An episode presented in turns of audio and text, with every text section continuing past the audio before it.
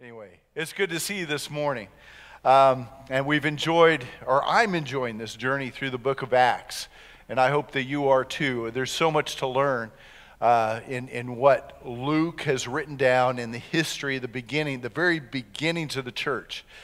Uh, as I was preparing this week, I, uh, a certain phrase came, came to mind, and, and it's, it's one of those phrases that something spectacular has happened and, and someone might stand and say, uh, things are going to be different now.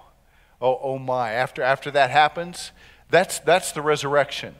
I, I, I can't imagine what was being said amongst the apostles when, you know, they were so down and so defeated, feeling of defeated, watching their, their rabbi, uh, Jesus, whom they believed to be the Son of God, hanging dead upon the cross. And then three days later, he makes his appearance in front of them. I can't, I can't help but think that one of the thoughts had to be things are going to be so different now, right? Things are going to be so different now. Uh, the beginning of the church, you know, the day of Pentecost when the Holy Spirit came, and the message was preached that, that he's dead, uh, that, that you killed him, and, and God raised him from the dead. And, and on that day, obviously, 3,000 3, people came to the decision and said, things are going to be different. Any, any, matter of fact, we look today and say, anybody who comes to realize the very identity of Jesus and, and realizes that he rose from the dead and is alive today has to come to this conclusion things are going to be different now right? That, that continues to be a realization that I think ought to be repeated over and over within the church because our lives are different because we've come to know the Savior. Our lives are different because we've come to know Jesus. And, and that's so important for us. As we're pouring into Acts and seeing that over and over again, that's, that is always before us. And no different today. Uh, Acts chapter 4, uh, verses 32 through 37 is where we're going to be uh, uh beginning today, or actually the, directing our focus. Acts chapter 2, 32 through 37. I think I said that incorrectly. Acts 4, 32 through 37. Uh, when we come to this passage, it, eh, Luke is making another commentary about the numbers or, or, the, the people who are being gathered, identified as Christ's body or this community of believers. Okay? In chapter 1, it was 120, remember? And then it was 3,000 on that first day, the day of Pentecost, when Peter preached his first sermon. 3,000 came to believe in Jesus. And then, here, after the story we just went through, Peter preached again because of that, that uh, miracle that took place and he preached again. And then that, this time, 5,000 came to believe. It specifically said 5,000 men came to believe. Uh, they, they were counting so many, they, they didn't count the women. And so uh, the, the thought is it had to be over 10,000. Uh, somewhere around that, that 10,000 or even beyond 10,000 people who've been added to the number. And, and Luke uh, has a commentary again after this, this story is, is ended, and he goes back to making a commentary about what is happening with this body of believers. So keep that in mind as we begin to read this passage. Beginning verse 32. 32 says, Now the full number of those who believed were of one heart and soul. And no one said that any of the things that belonged to him was his own but they had everything in common. And with great power, the apostles were giving their testimony to the resurrection of the Lord Jesus, and great grace was upon them all. There was not a needy person among them, for as many as were owners of lands or houses sold them and brought the proceeds of what was sold and laid it at the, at the apostles' feet and it was distributed to each as any had need. Thus, Joseph, who was also called by the apostles Barnabas, which means son of encouragement, a Levite, a native of Cyprus, sold a field that belonged to him and brought the money and laid it at the apostles' feet. Now, earlier, chapter 2, when we were reading about, you know, actually, uh, let's look at this community after that day of Pentecost. Uh, there is a, a commentary that's laid out, and we touched on a passage that very much aligns with what Luke is saying here.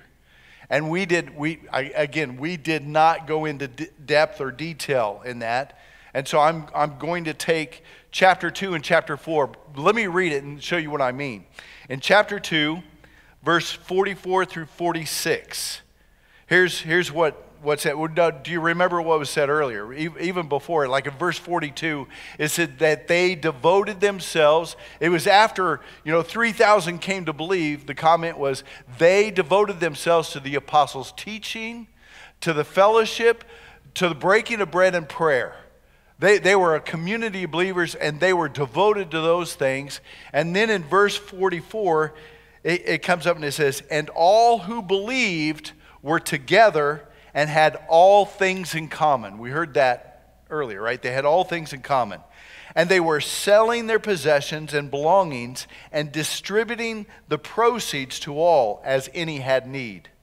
And day by day, attending the temple together and breaking bread in their homes, they received their food with glad and generous hearts. Gener- generosity really marks the, the church here at the very beginning. Matter of fact, when, when, they, when you say, you know, the realization of this, this resurrection of Jesus, it changes things. There's a couple of things already. Today, the second thing that, that we're beginning to identify that's, that's being uh, seen within the church. Last week, it was boldness found in a couple of fishermen, right? Peter and John. Peter and John, there they stood before those religious leaders and they spoke boldly. And, and it, was, it was difficult for the religious leaders because they thought, well, they should be fearful and shaking in their boots. But instead, you know, these common, uh, uneducated men were speaking boldly. They were speaking boldly. And they were speaking as men who had been with Jesus. So there, there's something unexpected happening in that way. But today, I think it's that generosity we see that's happening within the church. We, we see generosity amongst those new believers is taking place. Again, I'm going to emphasize this. As we continue to walk through this book of, of Acts, what we're going to continue to see is how Jesus transforms our view of this world. Not only transforms our views, but transforms our lives, right? Uh, we, we know with the world, when it comes to uh, how, their action towards generosity, uh, it does not promote generosity. Really, the world around us promotes more, it's mine, it's mine, and, and not that idea of sharing. We're going to look at that today. And so here, here are uh, some lessons I think we need to learn concerning this early community. Before we do, we're going to pray, all right? Let, us bow our heads and pray for the, the message we're going to get from this passage. Father in heaven, we praise you. We thank you. Uh, you are God. You are holy and righteous. You are sovereign above all things. Lord, we have the opportunity today, and as we gather, Lord, our intent, our purpose is to be honoring of you. Father, we uh, want to honor you and, and adore you, Lord, and, and to grow in our love for you because you've clearly identified your love for us through Christ. We ask, Lord, that in this word today, that you lead us, you guide us, bring us to understanding as we read this passage, as we walk through it. Help the, the scriptures, Father, affect our, our, our thinking and our lives, Father. We want to reflect you as best as we can, Lord. We praise you for the presence of your Spirit. We praise you, Lord, for the, the, the soundness of your word that we could lean and put our trust in this morning. God, we trust you. We love you. It's in Jesus' name we pray. Amen. Let's dive into these lessons from this early community. The first lesson is this In Jesus, there is nothing that divides us. In Jesus, there is nothing that divides us. It begins in verse 32 saying that we are all in, in one in heart and soul. Actually, they were. The, the early church was one in heart and soul. It could have simply said, oh, they were together, but it didn't. It, it said more of this connecting phrase, or what a wonderful way of, of speaking about unity, right? The, the idea that I could use this phrase in a marriage ceremony is, is pretty obvious. There's a romantic uh, sense of, of, of this unity in saying you're going to be one of heart and soul. I, well, let me, let me take you there a little bit. You know, when I'm speaking to the husband and I, I'm saying, okay, repeat after me, I give you my heart and soul, does that not kind of, and said, hey, I'm going to be together with you. No, it's not words like that. But I'm giving you my heart and my soul. St- talks a little bit about the unity that you're, you're about to enter into, doesn't it? The depth of unity. And, and yeah, the wife, we want you to say the same thing. I'm going to give you my heart and soul. That, that was the community of believers. They were in this heart and soul. We know that in families. Next week is Mother's Day, and I, I, I, would say, I'd say mothers because I, I think fathers are there too, but man, moms are, are there investing. You know, they're the ones getting up early and going to bed late. Uh, okay, some of you, right? Uh, some of you, wow, okay, maybe all. But that's, that's what I know of a mom. She's up early and, and she is going to great lengths to care for her children. She's in it heart and soul. This says the community of believers were invested in each other to that point. They were invested heart and soul. I think that's significant. They, they are no longer self centered like we think the world. No longer self centered, but they are Christ centered in their relationship to each other. I, as we walk through this, you know, chapter 1, chapter 2, chapter 3, and now through chapter 4, uh, I, I think that our clear perspective of the church is the church is not something that you attend. When we think about the commitment that's there, is, is church something that they are attending in Acts? It really is something that these people are becoming. When they're investing that much in each other, it is something that they are becoming, not something they're attending. I think we ought to, you know, pay very close attention to that. I think I've said that before that church isn't something that you attend, it is something that you become. And, and you become it, why? Because when you, you know, come into that relationship with Jesus, He connects us with the Father. He is our Heavenly Father, right? He is our Heavenly Father. We're His children. And that doesn't mean we attend something where his children are gathered together. It's like a reunion where you're connected in such a special way. And again, the early church was connected by heart and soul. Now, there are differences among us, amongst us. There are definitely differences amongst us. But those differences no longer divide us when we're in Christ. Those differences do not divide us. Galatians chapter 3 and verse 28 is that verse that, man, I always go to that says what exactly Jesus did in bringing us together. In the verses that follow, let me, let me tell you, before verse 28, in that passage it says, Now that faith has come, we are in Christ. And the next phrase says that those of you who have been baptized, you have put on Christ. You've been clothed in Christ. And then 28 comes along. So it's that absolute connection in Christ that is, that is necessary. And said, those who made that connection with Christ, here, here's what follows. This is what it looks like. There is neither Jew nor Greek, there is neither slave nor free, there is no male and female, for you are all one in Christ Jesus. What, what does it say? Coming into Christ Jesus, all those who identify with Christ, it breaks down all the barriers of what our differences create amongst us. Man, society's having trouble with that. Absolute trouble with that. World's flipping upside down because of differences. And matter of fact, wanting to call more attention to it and, and, and, and tell us that, that we're all a mess. And I agree. But in Christ, all those barriers are broken down. Uh, it, the barriers of nationality, wherever, where'd you come from? You know, that, that's a, that could be a barrier. There's no longer that nationality or, or language or the color of our skin. There is no there is no dividing amongst that in Jesus Christ. When we're in Christ, there is no longer that division.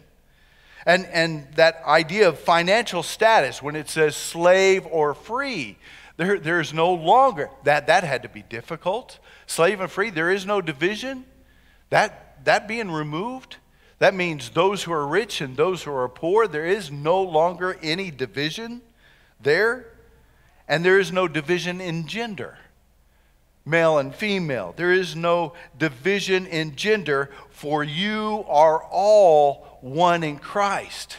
Man, when it comes to the very foot of the cross, when we come to Jesus and that realization, that is, that is absolute things are going to change moment, right? Things are going to be different because that's exactly what Jesus brings to us. He destroys every bar- barrier between us.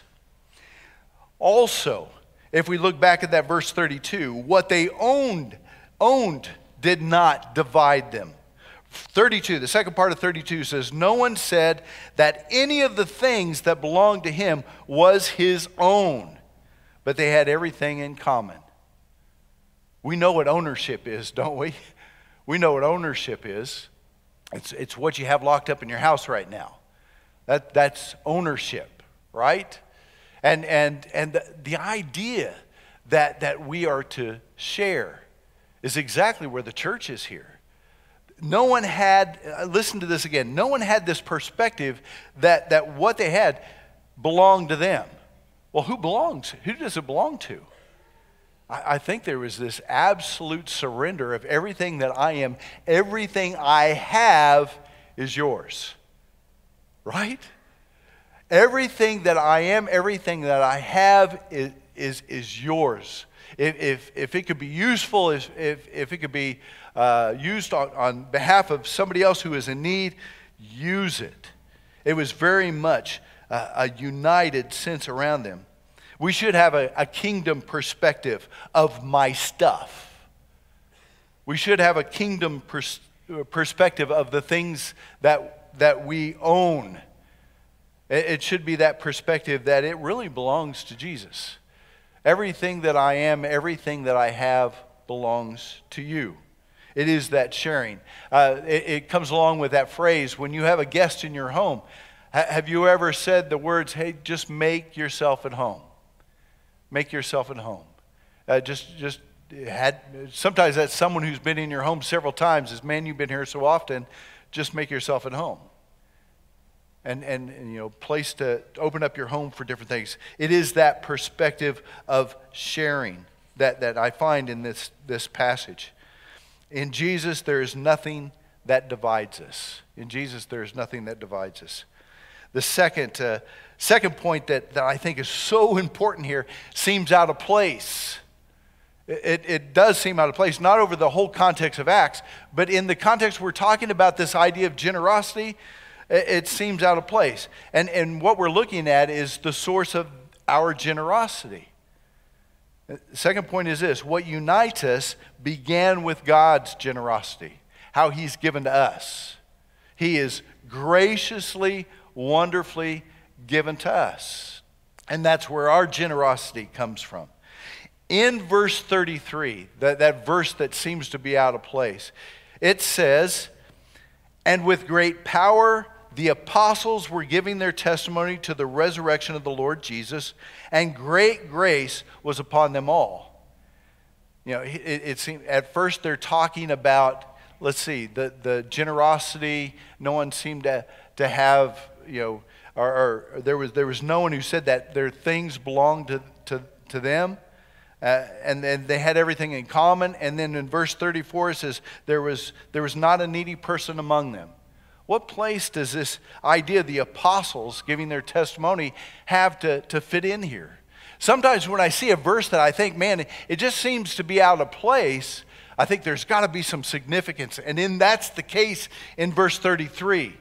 So, what we see is, man, the, the, the promotion, the continued declaration of what Jesus did, or, or what God has done through Jesus. And, and so, in the midst of what's happening in the church, guess what? The continued promotion of the gospel, of God's giving Jesus. And the fact that, well, specifically, it says the resurrection of Jesus, their testimony that Jesus is, is alive. It, it, it continues. Guess what, what fuels our generosity? What fuels our generosity is the generosity of God. That absolutely uh, identifies with that last part of verse 33. And great grace was upon them all. What's the identity of God's grace? Or do we know what grace is?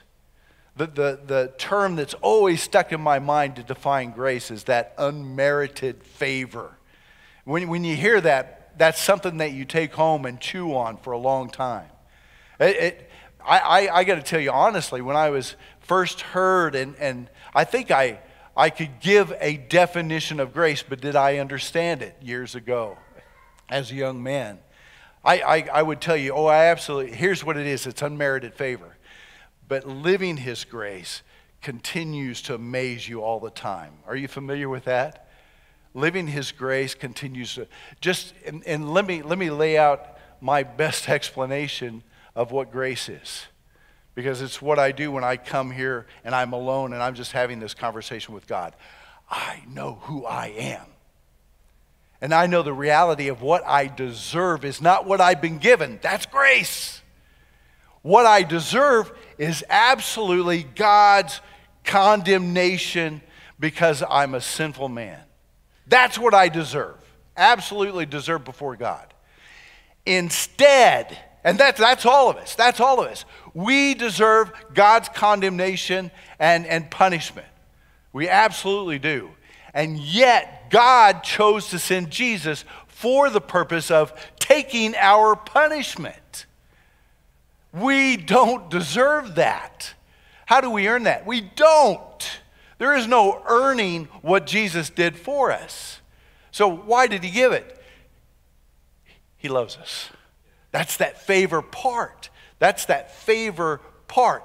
That's what fuels this community. This community that says, now we belong to, they thought they belonged to God. This is a community that thought they belonged to God until they came face to face with this message of Jesus. They began to realize the amazing grace, we could sing it, that amazing grace that God gave to us. We didn't deserve it and yet he gave us his grace. This is what fueled the community. Then it wasn't just, and, and the way it put it, you know, and great grace was among them all. That means that they received it, but then they began to live it. They began to live grace. Okay, I'm going to give to you because you deserve it. Uh, it's not the message that we received. Sometimes I'm going to step up and help someone even if they don't deserve it. It's because you have a need. And, and I want to love you as I love my Savior and, and the God who sent him. I, I want to love in that way. And so it is a part of growing. Understand this it is a part of us, what us growing and becoming more like God uh, and, and reflecting Him, you know, being those image bearers He, he created us to be there in Genesis in that book of Genesis. He created us in his image. And we have the opportunity through Christ to bear his image. Guess what? Part of that image is being generous and living the grace that he's given us. Now, this uh, actually, there's a, a quote from Ajith Fernando. He's, he's the uh, commentary I was reading this week. Uh, he said, A vibrant community, that means a, a church that's alive you know, when a church is alive and, and man, there's something about them uh, within that church. And there's definitely something about the church here. A vibrant community is a community in mission. It's a community in mission. What does that mean? That how important was it that we see this generous community And right interjected in there is the continued promotion or continued declaration of Jesus' resurrection. It, it continues to so so in the midst of a, a generous co- congregation or, or community of believers is the continued promotion of that gospel message. If the gospel message ceases, I think shortly behind that, also the generosity and, and the hearts of the people change as well. Man, our message the foundation that we stand upon is Christ, His crucifixion, and His resurrection. He is our Savior. Verse 33, don't miss verse 33 and its significance here. Finally, finally, I said finally, we, oh, we got time. Finally, no one should be, be needy amongst us. The, when, when we come in and, and there are believers and we are connected as a body of believers, I, I believe we should be able to state exactly what's stated there in verse 34. There, 34 says, There was not a needy person among them. All, every need was being met through that community. For as many as were owners of lands and houses sold them and brought the proceeds of what was sold and laid it at the apostles' feet, and it was distributed to each as any had need. Listen, uh, they gave out of their abundance. Uh, the difference in the community, there was differences in the community. There was those who were wealthy and had, and there was those who were needy and had not. But in this community, those who had an abundance of things, they, they saw an opportunity in, in some of their, their possessions and they went and sold fields and houses and, and some of the extra things in their lives. And, and they, they laid it at the apostles' feet and they distributed it to those who were in need. That's exactly what it says. And so those who were in need in the community were taken care of within that community. They had all things in common in that sense. Listen, now, eh, many of these were Jews here at the beginning of the church, it, predominantly Jewish uh, congregation. They remember the laws that were written down, you know, that the laws of Moses. And, and it was stated there that you're going to take care of these people. That was actually a law that was, that was established. It, it's there in Leviticus chapter 25 and verse 35. It told them, it says, if your brother becomes poor and cannot maintain himself with you, you shall support him as though he were a stranger and a sojourner, and he shall live with you. That was a law. So, hey, they had to be obedient then. But remember, when Jesus came, all the law was fulfilled. And, and it was no longer are we conducting ourselves under a law, but we are conducting ourselves under God's grace. These people are acting through the grace of God. There is a lot of want to in what's happening within the church. There's a want to that's there. I think that's what grace does within us. It changes us to that place of, I just got to share. And, you know, from the world that says it's all mine to whatever I have is yours. That's the big difference. It's not that idea of socialism and things like that. All, you know, there are th- folks that say, hey, look, it's uh, the, the, the scriptures promote socialism. It does not. It does not. Socialism has that law over you. This is how you're going to share. We're going to take it from you and give it. But this is, hey, out of a willing heart, I'm going to give. I'm going to make sure others around me are taken care of with the blessings that God has given to me. Doesn't that make sense? It absolutely makes sense and they, they took and sold their possessions and they distributed to those who had need.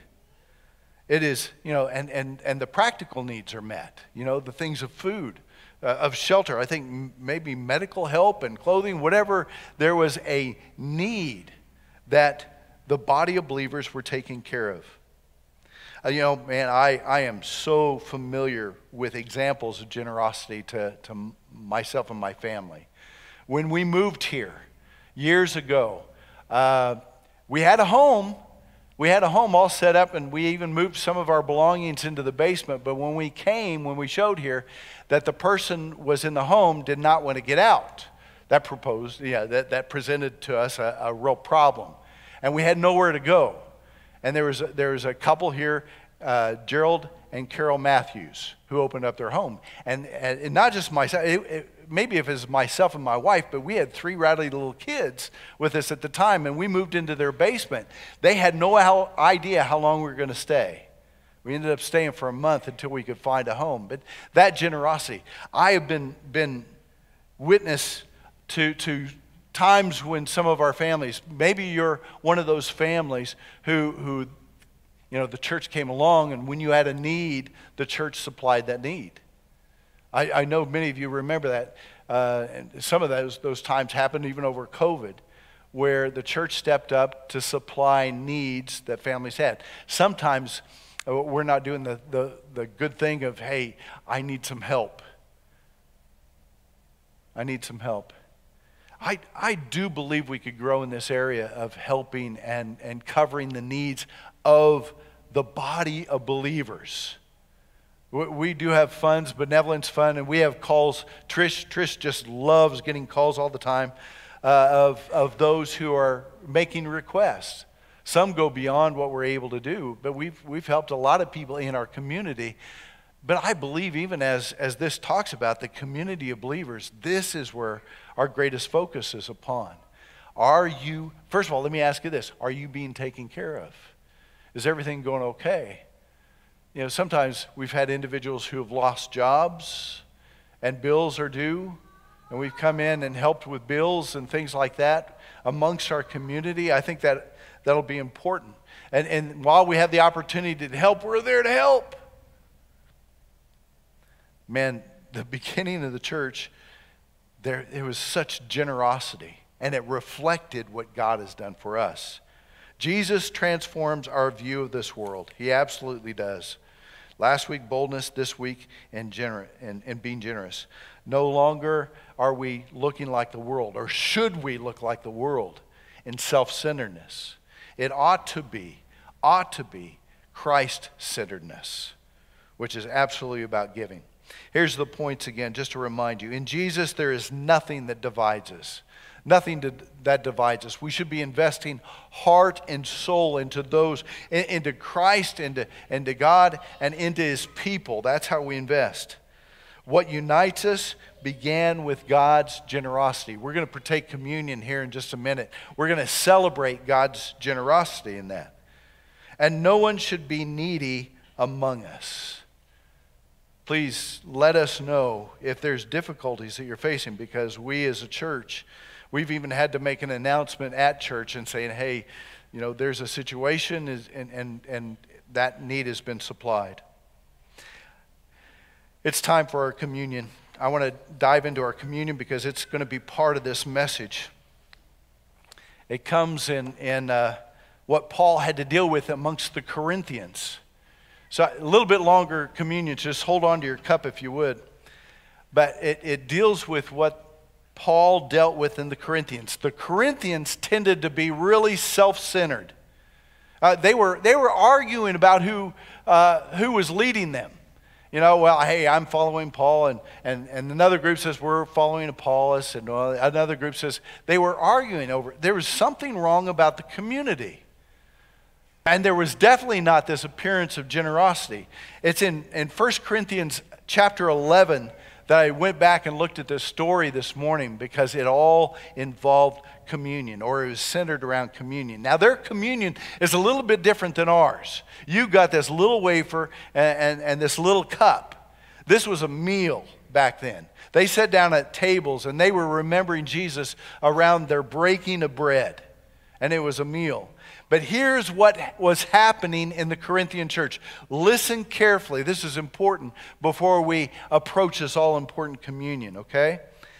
And in verse 20, it says, When you come together, it is not the Lord's supper that you eat. For in eating, each one goes ahead with his own meal. One goes hungry, another gets drunk. Do you see what's happening? In the very meal that they're remembering Jesus, there are gluttons and also amongst them are those who are needy and going hungry. Verse 22 says, What? Do you not have houses to eat and drink in? Or do you despise the church of God and humiliate those who have nothing? What shall I say to you? Shall I commend you in this? He says, No, I will not. He was, he was scolding them for the way they were partaking communion because they would come to the table and stuff their faces, just gorge their faces, while others in the group were going without anything, right there in the presence of the community. No, we don't have the, we don't have the full meal in front of us, but, but what are we exhibiting in our lives? It's, it's time to think about that. What are we exhibiting in our lives? Is, is that their perspective? Do we have the perspective of, of God's grace that He's given to us and that He desires for that grace to be working in us and our own arms open wide to help and assist and to be there for one another and to love one another? Man, I'm in heart, heart and soul. I'm in heart and soul. Is that your attitude? Or is it that sinful, despicable attitude of gluttony? It's mine. It's mine. I, will I'll take this part of Jesus, and that's what you're doing. Just, I'll take this part of Jesus, but everything else, don't touch. it, it was kind of the attitude here the Corinthian church had. He then goes into reminding them what this communion is about. Hey, this bread, this bread represents the body of Christ, which he willingly went to the cross and died for us. He took that punishment that I deserve, that death that I deserve. And, and, and then he took the cup and he said, This is that blood, that blood of the covenant. You know, drink this in remembrance of me. And he said this. Listen carefully to what he said. 27, 28, and 29. Whoever therefore eats the bread and drinks the cup of the Lord in an unworthy man- manner will be guilty concerning the body and blood of the Lord. I remember Peter's words You killed him. It's for your sins that he died. You're guilty of those sins when we do it in an unworthy manner. Let a person, here, important part, important part let a person examine themselves. Let a person examine themselves then, and so eat of the bread and drink of the cup. For anyone who eats and drinks without discerning the body eats, without discerning the body, eats and drinks judgment on himself. We, we don't take time sometimes to think about how significant this is. This is, oh, always we approach it, we think this is a celebration of the body and blood of, blood of Christ. And, and just this reminds us of are we living that? Are, are we investing in each other? Are we, are we self centered? Are we Christ centered? Is that our pursuit? There's times when we just need, before we approach this, to have that time to really think God, how, how am I doing? and even have that opportunity to, to repent before Him, to just go before Him and say, God, forgive my self centeredness. So here's what we're doing this morning. Before we partake together, we're just going to take some time for you to just bow your heads. There's going to be silence and, and uh, give you that opportunity just to pray, to, to consider, to examine yourself as the scripture says. And then I'm going to interrupt after about a minute, and then we're going to partake together the communion. Let's do that.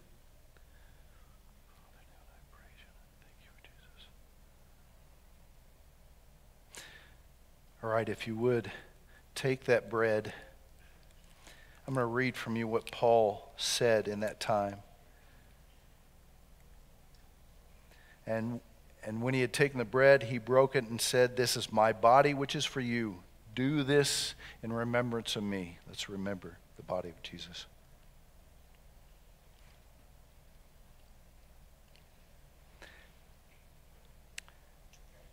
Then, verse 25, in the same way, also he took the cup after supper, saying, This cup is the new covenant in my blood. Do this as often as you drink it in remembrance of me.